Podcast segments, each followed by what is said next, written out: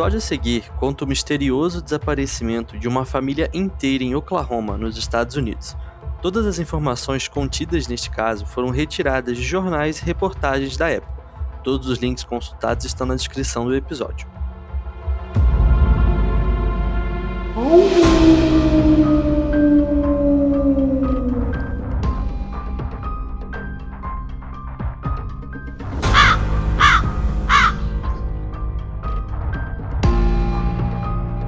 Toda sexta-feira é 13.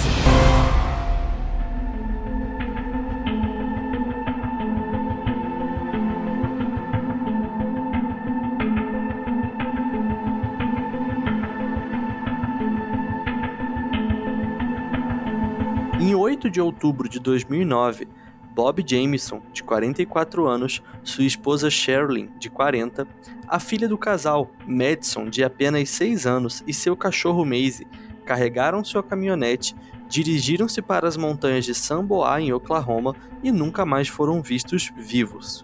Quatro anos depois, em 16 de novembro de 2013, seus corpos foram encontrados. Mas o que realmente aconteceu com a família Jameson? Será que eles foram assassinados? Se perderam na floresta ou foram levados por traficantes? A polícia diz que não é possível eliminar nada completamente. O legista determinou a causa da morte como inconclusiva e o caso se tornou um dos mistérios mais bizarros dos Estados Unidos.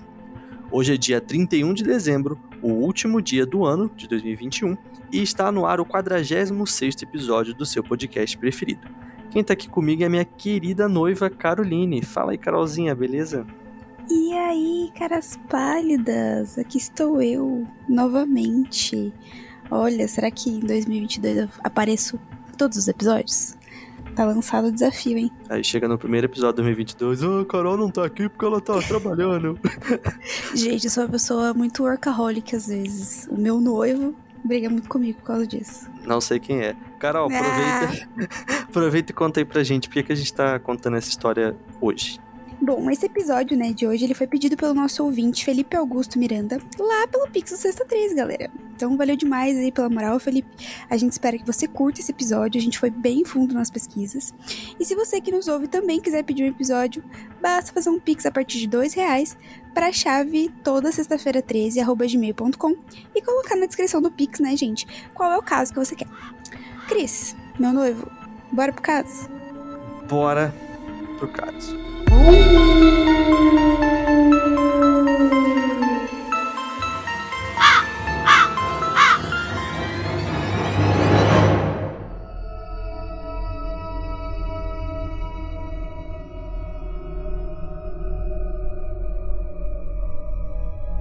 Primeiro de tudo, eu vou falar para você sobre o local onde a família vivia, tá? Os Jameson moravam na cidade de Eufaula, no estado de Oklahoma. E aí, no dia 8 de outubro de 2009, eles viajaram aproximadamente uns 48 quilômetros para uma área chamada Red Oak, que fica na cordilheira Samboa. Isso porque o casal Bob e Sherilyn estava pensando em comprar um terreno de 40 acres. O plano deles era morar em um galpão que já possuíam. A ideia era levar esse galpão para esse terrenão aí. E só um parênteses aqui, é 40 acres, é, acre é uma medida de comprimento, tá? Ou de quilômetro, não sei. Não é tipo 40 estados do Acre. Ficou claro, Carol? Olha, seria um pouco bizarro 40 estados do Acre Exato. ser um tipo de medida. Mas, assim, muito obrigada pelo esclarecimento. Agora ficou claro como um cristal. Muito obrigada. É claro como um cristal, obrigado. E essas montanhas aí, as montanhas Samboá, são uma pequena cordilheira no sudeste de Oklahoma. E Samboá é um termo francês, né, que significa sem floresta ou sem madeira. Você tá muito bilíngue, né? Samboá. Samboá. Samboá. É isso aí. E no dia do desaparecimento, o casal Bob e Sherilyn visitaram um sócio do fazendeiro que venderia o terreno. E quando essa reunião acabou, a família estacionou e saiu para uma curta caminhada ali na região por cerca de 15 minutos, segundo informou o GPS posteriormente. Depois eles retornaram ao veículo, eles dirigiram um pouco mais para frente e então abandonaram a picape no meio de uma pista de terra e desapareceram para sempre. Estranho, né? É, aqui no Sexta 13 a gente não faz nenhum tipo de julgamento, assim como não desrespeita a memória das vítimas e de seus familiares. Porém, não dá para negar que a família Jameson não era lá das famílias mais comuns. É, você consegue explicar um pouquinho disso pra gente, Carol? Olha, realmente, sem julgamentos, mas para começar, né, Bob ele sofreu um acidente de carro em 2003 que o deixou com dores crônicas nas costas, ou seja, foi uma batida feia, né? Enquanto isso, a Sherlyn ela sofria de transtorno bipolar e havia recebido medicamentos prescritos, mas como a sua condição estava super mal controlada, ela frequentemente tinha crise de depressão severa. Em resumo, o casamento deles estava péssimo estado e a família preferia se manter isolada. Não sei até que ponto isso ajudaria, né? Uma vez, Bob e Sherlyn falaram com um pastor local sobre sua crença de que sua casa foi invadida por espíritos das trevas e que um exorcismo deveria ser feito. Isso aconteceu porque Madison, né, a filha do casal, ela começou a falar com uma amiga imaginária chamada Emily. Só que a Sherlyn acreditava que Emily era na verdade uma entidade maligna. A certa altura, Bob chegou a perguntar ao pastor se ele conhecia algum lugar onde pudesse comprar entre aspas, né, as balas especiais para tirarem espíritos que ele disse estar morando no telhado da casa. Bob também planejava exorcizar espíritos da casa com a ajuda de um exemplar da Bíblia Satânica que ele havia comprado. É, enfim, doideira, né? Mas calma que tem mais. Ai, meu Deus. Uma amiga da Sherilyn disse à polícia que às vezes ela conduzia sessões espíritas lá com a Sherilyn, embora a Sherilyn levasse muito mais a sério do que ela. E a Sherlyn também havia grafitado em seu container de armazenamento sobre seus gatos pretos sendo envenenados, pois acreditava que alguém da vizinhança tinha matado seus gatos. E entre aspas, as bruxas não gostam quando seus gatos são mortos. Amigos e familiares concordaram com os Jameson que sua casa realmente era mal assombrada, e alguns disseram que eles também passaram por coisas estranhas dentro da casa. Nick Chenolde, a melhor amiga de Sherlyn, disse: com toda seriedade, aquela casa era mal assombrada. Não quero parecer maluca, mas sempre que ia lá senti uma presença horrível e embora me sentindo muito deprimida. Curiosamente, o filho de Sherilyn de um outro relacionamento, um rapaz chamado Colton, a viu duas semanas antes do desaparecimento da família, e ele disse que em momento algum ela mencionou seus planos de se mudar para a área de Samboá. Mais estranho ainda, né? Como assim? Tipo, você encontra o seu filho e não diz para ele que você está planejando se mudar. Enfim. Bem estranha essa história, né? Porque em julho de 2009, meses antes do desaparecimento da família, o ex-marido da Sherlyn assumiu a guarda do filho e em setembro, Sherlyn foi hospitalizada após uma tentativa de suicídio. Durante a audiência de custódia, o Colton, né, de 12 anos, disse que preferiria morar com seu pai e deu uma declaração sobre a sua mãe, alegando que ela parecia muito deprimida e que muitas vezes ela agia de forma estranha. Então ali fica muito evidente que as coisas não iam nada bem para a família Jameson. Só para você situar no tempo, a tentativa de suicídio da Sherlyn foi apenas algumas semanas antes do desaparecimento.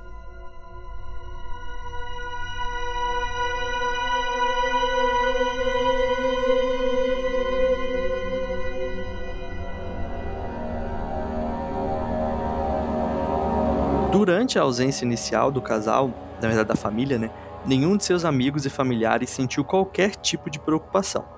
Bob e Sherlyn eram conhecidos por sair do radar de vez em quando, e a menininha Madison já nem estava mais matriculada na escola, ou seja, também não perceberam a falta dela na escola porque ela já não frequentava mais a escola. Oito dias depois do desaparecimento, no sábado, dia 17 de outubro de 2009, caçadores passaram pela picape abandonada dos Jameson no condado de Latimer, a noroeste de Red Oak e chamaram a polícia para relatar o veículo largado no meio do mato. Inicialmente, a polícia presumiu que o veículo tivesse sido roubado, pois o relatório sugeria que a picape só estava na estrada por algumas horas, embora mais tarde, naquele mesmo dia, o mesmo caçador tenha ligado para confirmar à polícia que já tinha visto a picape largada ali há vários dias. Então, a galera percebeu né, que tinha algo de errado e co começou a procurar pela família, tanto ali no mato, onde a picape foi encontrada, quanto na cidade de Eufala, onde a família morava. Mas a família Jameson não estava em lugar algum, apesar de uma grande busca na área e ao redor da picape. O xerife do condado de Latimer, Israel Bushapo, Bushan, Bushan, acho que é isso, a princípio pensou que a picape havia sido roubada, mas logo percebeu que algo muito mais sério havia acontecido. Então ele lançou uma grande operação de busca e vasculhou a área com mais de 400 voluntários, cavalos, mulas, 16 equipes de cães cadáveres e um drone não tripulado. Novamente, eles não encontraram nada. E eu nem sabia que a galera usava mula para procurar gente desaparecida. Cara, eu acho que eles já estavam assim num desespero, assim que qualquer coisa servia, sabe? Mas também, será que não rola umas piadinhas tipo, ah, não achou? Ah, mas também era uma mula? Eu acho que isso é mais BR, assim. Não sei se eles têm esse senso de humor, assim. Mais BR não, né? Mais paranaense. Porque lá no É. Rio, ninguém chama os outros de mula. Só aqui É mesmo. verdade, né? Só a mula. Coisinhas, curiosidades paranaenses. É. Bom, nossa, mas é muito estranho também falar, né? Cães cadáveres. Parece que é um monte de Pois cão é. zumbi que tá Zumbi. indo atrás do cara, nada a ver. Bem isso. Durante as buscas, né, as equipes de cães cadáveres. Gente, só explicando, cães cadáveres não é cães zumbi, tá? É tipo os cães que vão farejar cadáveres. É, isso aí. Então, eles encontraram odores perto de uma torre de água próxima várias e várias vezes. Então, essa torre ela foi imediatamente drenada, mas nenhuma evidência sobre a família desaparecida foi encontrada. A polícia revistou a picape e encontrou os celulares de Bob Sherlin, 32 mil dólares em dinheiro, mapas, um GPS, a bolsa de Sherlin e carteiras. Além disso, eles encontraram o cachorro da família com sede de desnutrição, né? Já que ele estava ali já tinha alguns dias. O veículo ainda estava funcionando, tinha combustível e não sofreu nenhum acidente. Os 32 mil em dinheiro enfiados embaixo do banco do motorista que eram intrigantes, já que a família recebia pensão por invalidez na época e não era um valor tão alto assim, né, gente? É, então, esse dinheiro foi para comprar o terreno ou algo mais sinistro como o tráfico de drogas. De qualquer forma, como eles tinham essa grana toda, né? Era uma questão bem pertinente ali. Na picape, os investigadores encontraram uma carta de ódio de 11 páginas de Sherilyn para Bob. Ela disse que, não se, que ele não se importava com a sua filha, ele listou todas as coisas que ela odiava nele, né, no Bob, incluindo que ele era um solitário, solitário e eremita, e escreveu que queria o divórcio. Durante as investigações iniciais, a polícia não encontrou sinais de luta no veículo e no solo macio ao redor da picape. Não havia sangue nem vidro quebrado, embora houvesse lixo espalhado ao redor da pica- da picape. Então, o que teria acontecido com Bob, Sherlin e Madison Jameson?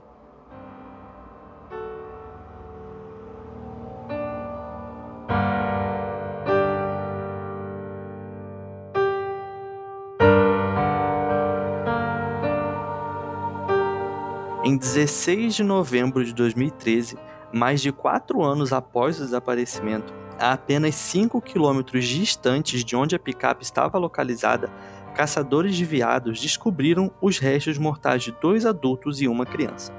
Eles estavam na área de Smokestack Hollow, na montanha Panola. A área era extremamente remota e os três corpos estavam gravemente decompostos e os restos consistiam em, consistiam em três crânios, uma série de ossos e fragmentos de ossos, os sapatos das vítimas e alguns pedaços de roupa. Os testes forenses confirmaram oito meses depois que os restos mortais eram Bob, Shirley e Madison Jameson. E como eu disse, fazia quatro anos desde que os Jameson tinham desaparecido sem mais nem menos. Quando questionado sobre por que as buscas iniciais não encontraram nada, apesar de seu tamanho, o agente especial assistente do Departamento de Investigação do Estado de Oklahoma disse aos repórteres que folhas caindo potencialmente obscureceram os corpos. Devido à severa decomposição que ocorreu nos quatro anos desde o desaparecimento, foi considerado impossível determinar a causa da morte, embora um dos crânios, o de Bob, tivesse um pequeno orifício que inicialmente foi suspeitado como sendo de um ferimento à bala. Mais tarde, a polícia desistiu dessa linha de investigação, mas os caçadores que encontraram os corpos discordaram. O departamento do xerife local e os agentes do FBI passaram meses perseguindo pistas e questionando os suspeitos em potencial, mas todas as pistas chegaram a um beco sem saída. Falando após o desaparecimento, o xerife Bouchot, Beauchamp, na verdade, resumiu, dizendo: Muitos investigadores adorariam ter tantas pistas quanto nós. O problema é que elas apontam para as muitas direções diferentes. Cris, mas sabe uma parada que é bem doida, né?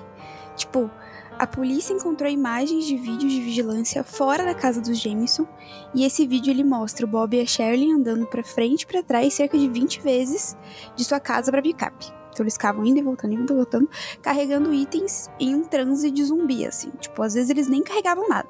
Às vezes eles paravam e ficavam com uma expressão vaga, assim, sabe? Tipo, no, no rosto. O comportamento estranho no vídeo sugere que as drogas, então, elas podem estar envolvidas. Eles literalmente pareciam zumbis ali, tipo, não tinha outra definição. Mas com a depressão severa e a paranoia pairando ali sobre a família, não é difícil imaginar que a casa tinha uma sensação pesada, né? Assim, digamos. A gente vai deixar o vídeo lá no Instagram para vocês darem uma olhada, tá? É só ir lá em arroba toda sexta-feira 13 e ver esse vídeo maluco. O link também vai estar aqui na descrição do episódio. Bom, quando a polícia verificou os registros telefônicos do celular encontrado na picape, eles descobriram que Bob havia feito uma chamada para o correio de voz em 12 de novembro. Mas você lembra que eles desapareceram no dia 8 de novembro. Ou seja, nesse dia que o celular foi usado, já faziam quatro dias que a família estava sumida. Ou, ou, ou, ou. Qual o problema aí? Quem teria usado o telefone de Bob? Bom, inicialmente o xerife Beauchamp pensou que o crime organizado estava envolvido, mas ele deixou o serviço e o xerife Jesse James disse à imprensa, quando questionado sobre a linha de investigação, que o caso estava seguindo e declarou: É um negócio muito estranho. Você sabe, a forma como esse caso se desenrolou. Estamos observando muitas coisas. Muitas coisas já passaram pela minha cabeça.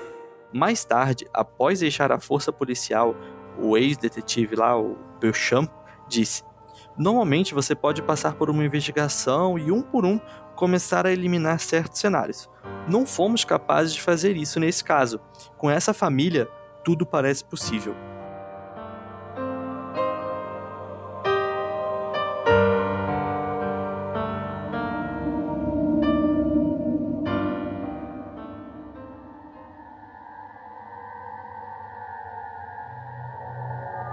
Agora chegou a hora que vocês mais esperavam.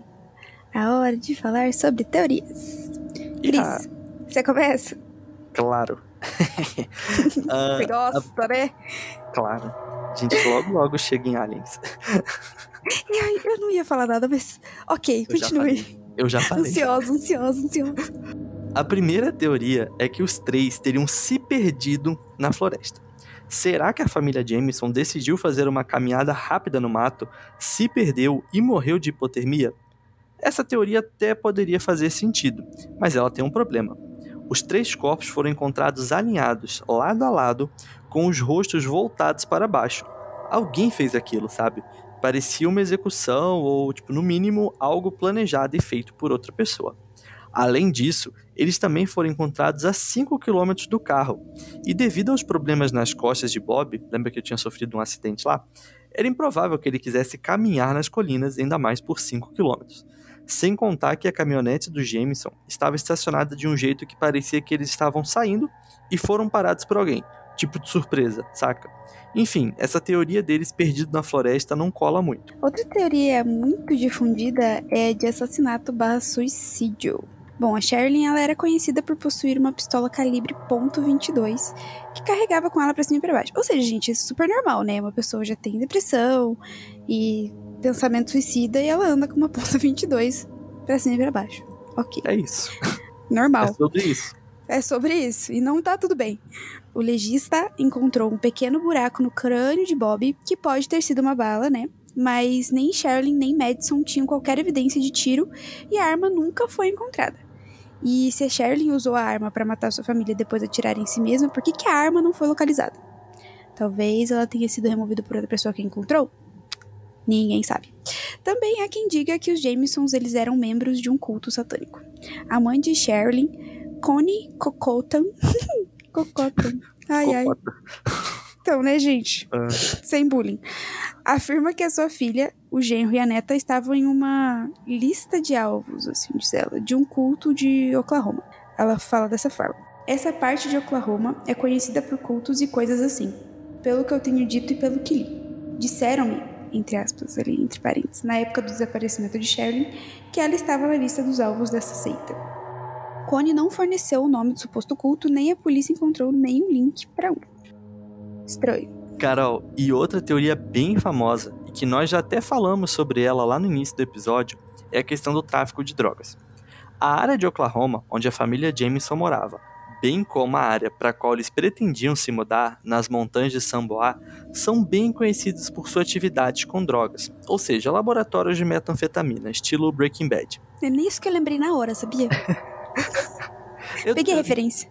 Pois é, eu não sei em que cidade, em que estado rolava Breaking Bad, mas acho que não era Oklahoma, mas ou era também, enfim. Fãs de Breaking Bad, contem pra gente. Breaking Bad se passava em Oklahoma. O Bob, ele havia denunciado recentemente alguém ali na área por administrar um laboratório desses aí de metanfetamina. No vídeo de vigilância em que Bob e Sherilyn foram vistos carregando o carro em um estado de transe, os dois também parecem magros e indispostos. As drogas também explicariam a grande soma de dinheiro encontrada na picape do Jameson. O abuso de drogas também pode explicar o comportamento errático do casal. Uma teoria é que os Jameson encontraram atividades com drogas legais, viram mais do que deveriam e foram mortos como forma de silenciar eles, sabe? Mas por que os revendedores, ou traficantes que seja, não revistaram a picape e levaram os objetos de valor? É estranho imaginar que traficantes mataram o casal e não levaram os 32 mil dólares em dinheiro que eles tinham, é, sem contar a carteira e celular e outras coisas, né? É, depois de uma busca na casa da família, a polícia não encontrou nenhuma evidência de que o casal estava usando metanfetamina ou qualquer outra substância ilegal. Ou seja, essa teoria das drogas aí também é meio furada. Mas a próxima teoria é a mais louca de todas. Pois é, Cris. Tem gente que acredita que o pai de Bob matou a família do filho. Os Jameson, então, eles haviam entrado com uma ordem de proteção contra o pai de Bob, Bob Jean Jameson, alegando que ele havia ameaçado matá-los por causa de alguns negócios. Na ordem de, pro- de- de proteção apresentada em abril de 2009, Bob alegou que seu pai havia agredido intencionalmente com seu carro em 1 de novembro de 2008 e que ele era um homem muito perigoso que pensa que está acima da lei. E que estava envolvido com prostitutas, gangues e metanfetamina. Olha a metanfetamina aí de novo. Paizão, hein? Aham. Super exemplo. Antes de sua morte, Bob Jean teve uma longa rivalidade com seu filho. A ação judicial foi iniciada quando Bob acusou seu pai de não cumprir um acordo para lhe dar eh, metade dos lucros da venda de um posto de gasolina que ele possuía.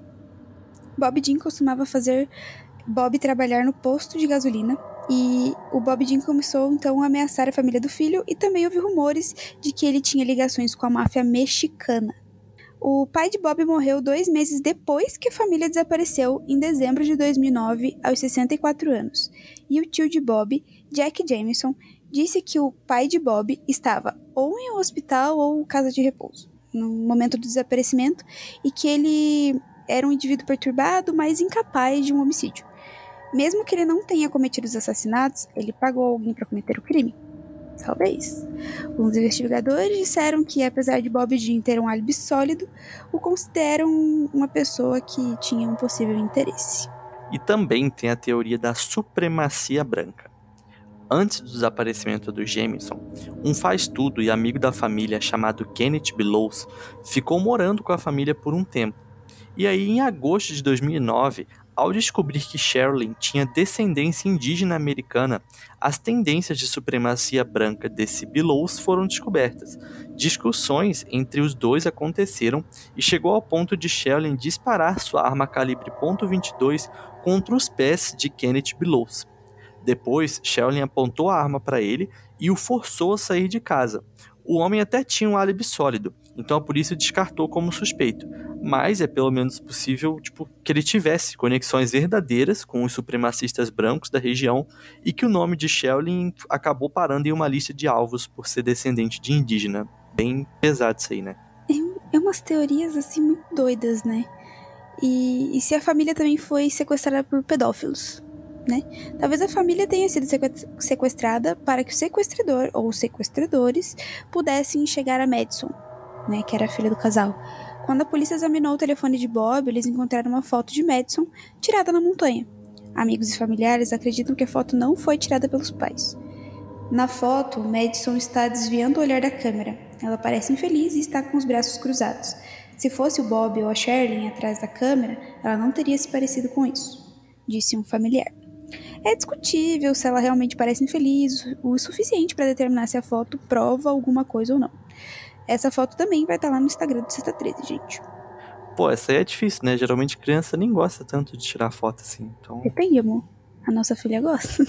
tem isso. Mas ela não gosta de vídeo. Se gravar vídeo, ela fica É bolada. verdade. É verdade. Ela para de fazer as coisas. É verdade. Não gosta de ser pega no flagra. É, exatamente. Nem que tirem foto dela quase dormindo. Ela é ligeira, ela Ah. é ligeira. Por último, mas não menos maluca, vem a teoria de feitiçaria e possessão. Ai, Meu essa Deus do céu, meu Deus. é Primeiro é bruxa, depois é satânico, agora tá envolvido com pastor. Eu já não sei mais. O pastor da família, um maluco chamado Gary Brandon, disse à polícia durante a investigação inicial que a família esteve envolvido em uma guerra espiritual e que Bob e Sherilyn lhe disseram que viram espíritos em sua casa. Sherilyn disse que os espíritos de uma família morta há muito tempo viviam com eles. A certa altura, Bob perguntou ao pastor Gary Brandon se ele poderia obter balas especiais para atirar nos espíritos. Mais tarde, ele disse que consultou a Bíblia satânica para livrar a propriedade da presença maligna. Uma Bíblia de bruxa foi encontrada na casa após seu desaparecimento. Então, eh, mensagens estranhas foram encontradas escritas na lateral do container para o qual a família planejava se mudar. Lembra aquele container que eles iam levar lá pro terreno? Uhum. A Sherilyn parece que ela escreveu na lateral do container: Três gatos mortos até agora compram pessoas nesta área. As bruxas não gostam de gato preto morto. Nossa, parece um trava-língua, né? Mas enfim. Dá pra entender nada, né, também. É, só que as bruxas não gostam de gato preto. Os vizinhos de Sherilyn aparentemente envenenaram seus gatos, então ela teria escrito aquilo no container para assustá-los. Um destroço de um veículo abandonado foi encontrado perto de onde a picape da família foi encontrada. Essa peça tinha sido usada para a prática de tiro ao alvo por habitantes locais, e escrito nela haviam mensagens satânicas. Ou seja, a galera acredita nessa relação aí também.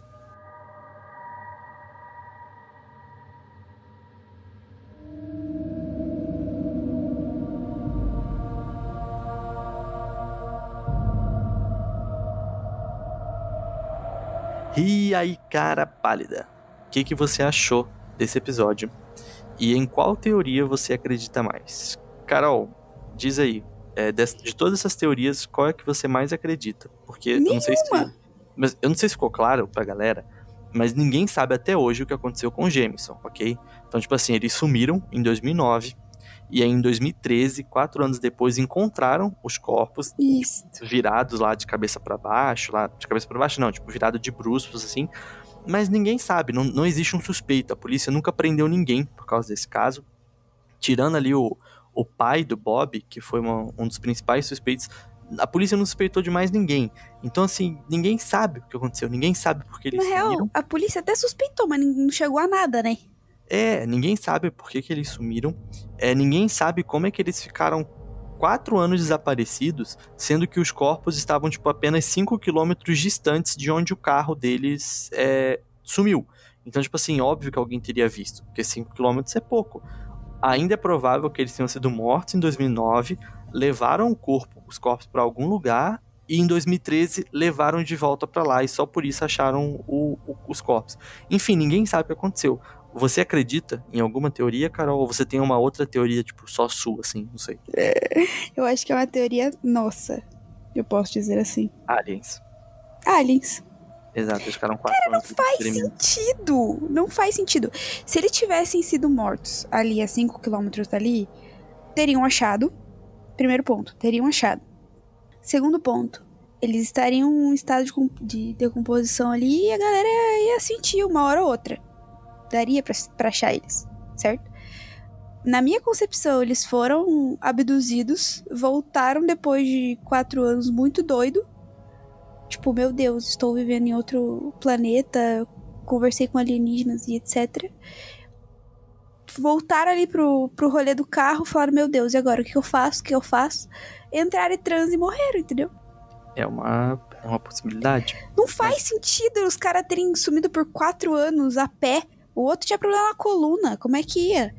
Mas A outra sem- falha, sem remédio. da sua teoria. Eu concordo que eles podem ter sido abduzidos. Eles voltaram, ficaram perdidos, coisa e tal. Mas ainda assim não explica por que, que os corpos estavam, tipo, enfileiradinhos, assim. Então, mas vai que outro. foi Quem, o- quem fez aquilo? Quem deixou Vai que foi o bagulho que a mãe dela falou.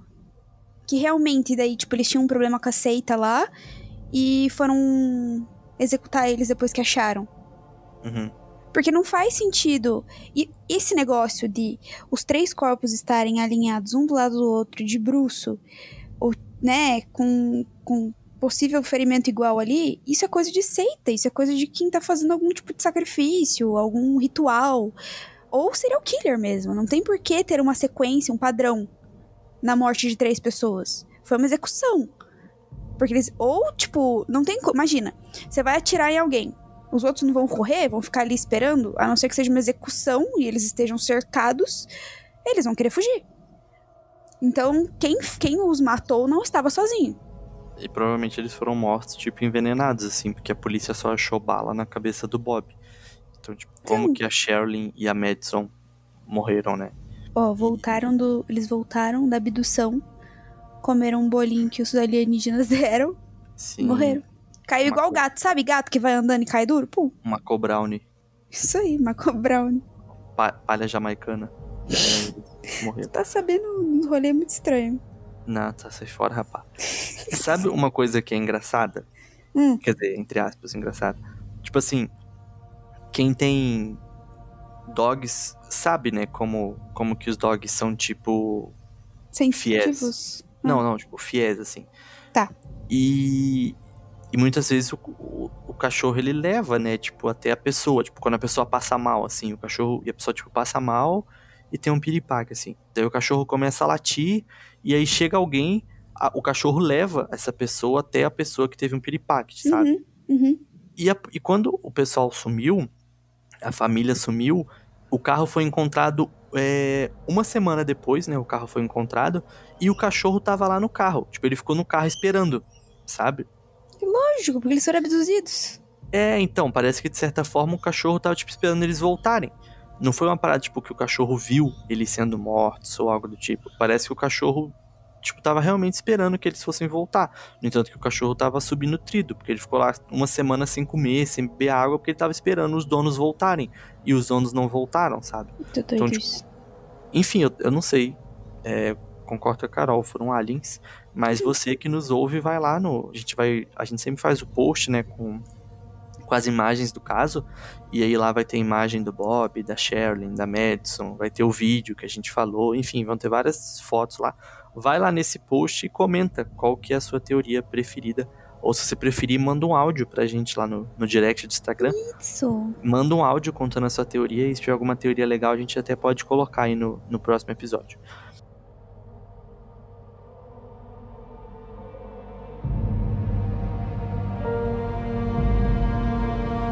Carol, vamos ler as dicas aqui dos comentários. Vai lá, manda abraço. A Manuela, a Manu, underline ela, comentou: só tem carro nessas dicas. Porque a dica do episódio 44 foi um carro também. Então. Aí a Jana Mendes comentou: família Jameson, acertou. É, nosso querido Degenaldo Underline Oliveira, abraço aí, Degenaldo. Ah, a morte da família Jameson, eu penso, também já é de meu conhecimento. Genaldo é uma enciclopédia, cara. O cara sabe tudo, né? Sabe de tudo. A Natália Castro, 86. A família que sumiu e foi encontrada com o carro. Não. A família que sumiu e foi encontrado o carro com tudo dentro, incluindo muita grana e um cachorro.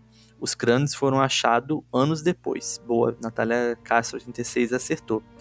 Aí a, a Verônica Maga Paula comentou assim: o cachorro tava vivo ou tava morto? Informação importante, realmente, Verônica. A Janaína da Concordo. Costa respondeu: vivo. Como a gente falou, ele estava subnutrido, mas estava vivo. O Bruno FS Mendonça, que não aparece aqui faz um tempo, hein? Fica aí. ó. Ê, Brunão. Ele comentou assim: não faço ideia, mas parece um caso da gringa. Bruno é um gênio, né? Gente, Sherlock Holmes. ora, ora. É, a Julia Underline Werneck comentou assim: Esse eu não tenho a mínima ideia, hein, galera. Cacau.neto, vou chutar os Jameson também. Chutou certo. Vinicius.batista.98. Ô, abraço aí, Nissão. Nissão é meu primo, cara. Olha só. Diretamente de Quintino. Ah, Sentindo bocarelo. ele comentou assim, ó. Tem um episódio que aconteceu, acho que em 2009. O carro de uma dentista foi achado e alvejado por balas, mas o corpo até agora nada. Não conheço esse caso, primo, mas vou, vou dar uma olhada aí. Não... Doideira, né? Que Manda pra gente se souber o nome aí, né? É, mas não acharam o corpo. A Carolina, que é a Carolina com Y, ela comentou assim: família Pesseguini. Se não for, fica a dica. Boa, boa. Cara, esse caso é doido também, hein? É. Ellen Balbino. Não faça a mínima ideia. Ansiosa pra descobrir. LBBH Gabriela. O caso da família Jameson, que sumiu sem mais nem menos, me parece. Boa, acertou. Libriax. Só me parece um caso muito misterioso. É verdade. G underline WoW. Olha, com essa dica, com certeza eu não sei. Beijão. Gente, o G underline WoW, ele veio falar comigo esses dias que ele lançou um podcast inspirado pelo Sexta 13. Então o Sexta 13 aí tá inspirando a galera. Ele lançou um podcast que ele fala sobre crimes que aconteceram no meio musical. E se eu não me engano, ele já lançou um episódio. Então, depois quem puder procurar aí, o podcast dele deve estar bem legal, falando sobre crimes que aconteceram no mundo da música. Lucy.rocha, não faço ideia de qual seja esse. Ah, Poxa Pig, comentou uma carinha de assustada, sem saber o que estava acontecendo. Verônica Maga Paula, o pouco que eu sei desse caso, e usando o meu superpoder do achismo, parece ritualismo bem bizarro. Aproveitar e mandar um abraço pra Verônica. É, ô Carol, a gente deu uma vacilada com a Verônica. O que, que a gente fez? Então, é que esse episódio aqui que a gente tá gravando, que vai ao ar no dia 31 de dezembro, era pra ter ido ao ar no dia 3 de dezembro. Então a gente atrasou um Hum. pouco aí, né? E dia 3 de dezembro era aniversário da Verônica. E ela pediu pra gente mandar um alô de feliz aniversário pra ela. Mas aí não Poxa. saiu o episódio. Mas feliz aniversário. É, tudo de Puta, bom, hein, Verônica? Espero que Podia- você não desista da gente. É, pô, do dia 3 pro dia 31 tá pertinho, né? Quase um mês, né? Pois então. Juping comentou assim: Quanta saudade de tentar descobrir os casos. Tão feliz que sejam enfim de volta, meus queridos. Vocês são especiais pra nós. Ai, sim. Juping, ele é muito querida, cara. Meu Deus. Dela continuou. Mas vamos para o chute então. Eu acho que é o caso da família Jameson, que é muito bad por sinal.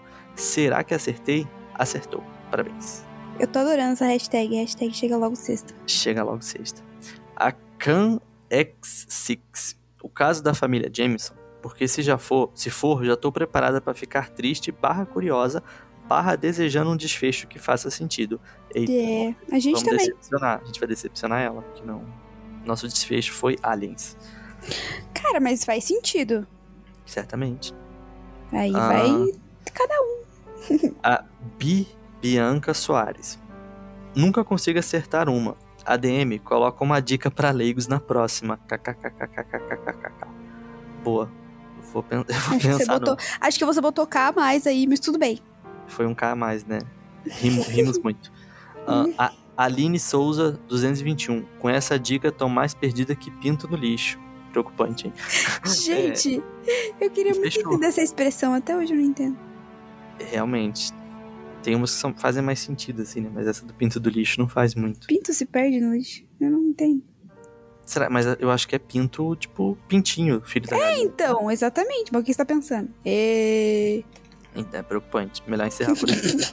Melhor chega, né? Acho que já falamos demais. Exato.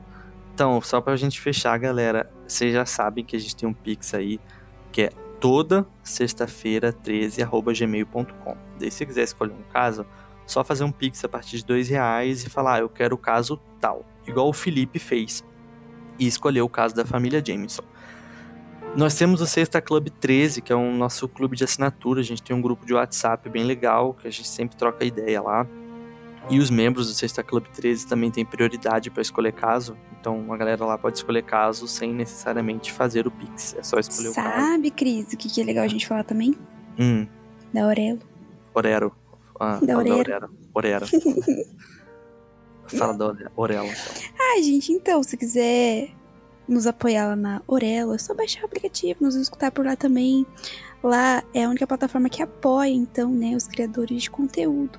Então, se vocês quiserem nos dar uma força por lá também, ajudaria bastante o nosso podcast. Beijo pra vocês. Chega, falei. Boa.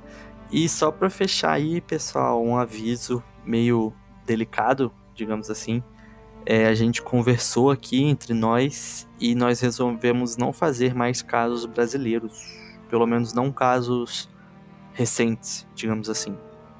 É, no dois episódios atrás, no episódio 44, que a gente falou do, do caso Mercy Nakashima, aconteceu uma situação um pouco chata, digamos assim, que a, a irmã delicada, da delicada. é a irmã da Mércia, ela veio falar com a gente, né? Ela não, num primeiro momento ela não entendeu que nós éramos um podcast e, e que a gente contava história. E ela veio falar com a gente que a gente não poderia falar, tipo, da irmã dela, coisa e tal. E aí eu, a gente explicou para ela, falou, olha, nós somos um podcast que conta histórias reais e nós contamos a história da sua irmã com todo o respeito. Tipo, nós super respeitamos a sua irmã e a sua família. A gente só contou a história, só a gente só contou o que aconteceu. E ela entendeu a situação, até se desculpou por, por ter se cedido no, na primeira vez que ela falou com a gente. Mas querendo ou não, é uma situação chata, assim, né? A gente tem que ficar. ter que ficar se explicando, ou ter que, tipo, reabrir ferida em alguém. Então, por causa disso, a gente achou melhor não fazer casos brasileiros. Pelo menos não esses casos que estão, tipo, recentes, assim, sabe? Tem um caso brasileiro que eu quero bastante fazer, que é o, o Castelinho da Rua Apa mas é um caso mais antigão, assim, então é mais de boa. Mas esses casos mais recentes, tipo o da Mércia, né, que tinha acontecido lá em 2010, a gente optou por não fazer, porque é muito fácil que o episódio chegue até o, até o ouvido de um familiar. Enfim, só para vocês saberem aí, até mesmo pra galera que faz pix pra gente pedindo episódio, é, não peça episódio brasileiro. Se você fizer um pix pedindo episódio brasileiro, a gente vai devolver o seu pix, tá? Porque a gente não realmente não, não vamos fazer esse caso. E se você está ouvindo esse episódio no dia do lançamento dele, dia 31 de dezembro, é, que sua virada de ano seja muito legal, que você consiga curtir e aproveitar. E se você está ouvindo em janeiro, feliz ano novo para você, que 2022 seja um ano muito legal aí para todos nós e que tenha muito mais sexta 13, né, Carol? Sim! E zero pandemia. Zero pandemia. Amém. Bom, no ano que vem a gente se vê de novo, mas naquele mesmo esquema. Sexta-feira, 3 horas da manhã, na hora da besta.